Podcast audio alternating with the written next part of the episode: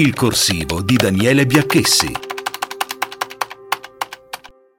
Ogni anno, il 21 marzo, primo giorno di primavera, Libera celebra la giornata della memoria dell'impegno in ricordo delle vittime innocenti delle mafie. L'iniziativa nasce dal dolore di una mamma che ha perso il figlio nella strage di Capace e non sente mai pronunciare il suo nome. Un dolore che diventa insopportabile se alla vittima viene negato anche il diritto di essere ricordata con il proprio nome.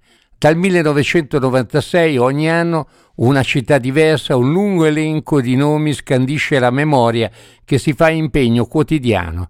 Il primo marzo 2017, con voto unanime alla Camera dei Deputati, è stata approvata la proposta di legge che istituisce e riconosce il 21 marzo quale giornata della memoria, dell'impegno e ricordo delle vittime delle mafie. Da quel giorno centinaia di migliaia di persone hanno sfilato nelle città per ricordare a tutti che la lotta alla mafia è un dovere morale, civile, un impegno pieno.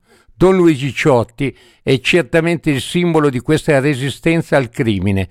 Un giorno ha detto una frase che mi aveva colpito molto. Il rischio grave, aveva detto Don Ciotti, è che di fronte a questo mimetizzarsi della criminalità organizzata la popolazione diventi tollerante, inizi cioè a pensare che in fondo non è un problema così grave ed è per questo motivo che c'è bisogno di maggiore coraggio da parte di tutti.